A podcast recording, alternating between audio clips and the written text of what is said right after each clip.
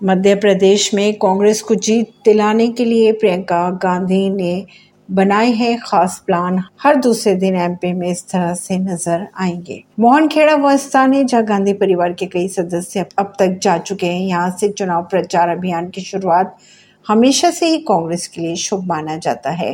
हालाँकि इससे पहले पीएम मोदी आरएसएस प्रमुख मोहन भागवत भी यहाँ पहुँचे थे। मालवा के शाहजहापुर में राहुल गांधी की सभा के बाद अब प्रियंका गांधी धार ज़िले की मोहनखेड़ी से चुनावी अभियान करने पहुँची।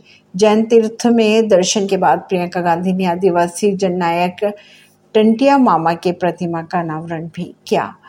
हालाँकि इससे पहले पीएम मोदी आरएसएस प्रमुख मोहन भागवत भी यहाँ पहुँच चुके थे।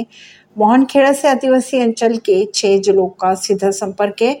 इसलिए दोनों दल यहाँ रैली के ज़रिए वोटर्स पर प्रभाव डालने की कोशिशों में जुटे हैं। परवीन सिंह, नई दिल्ली से।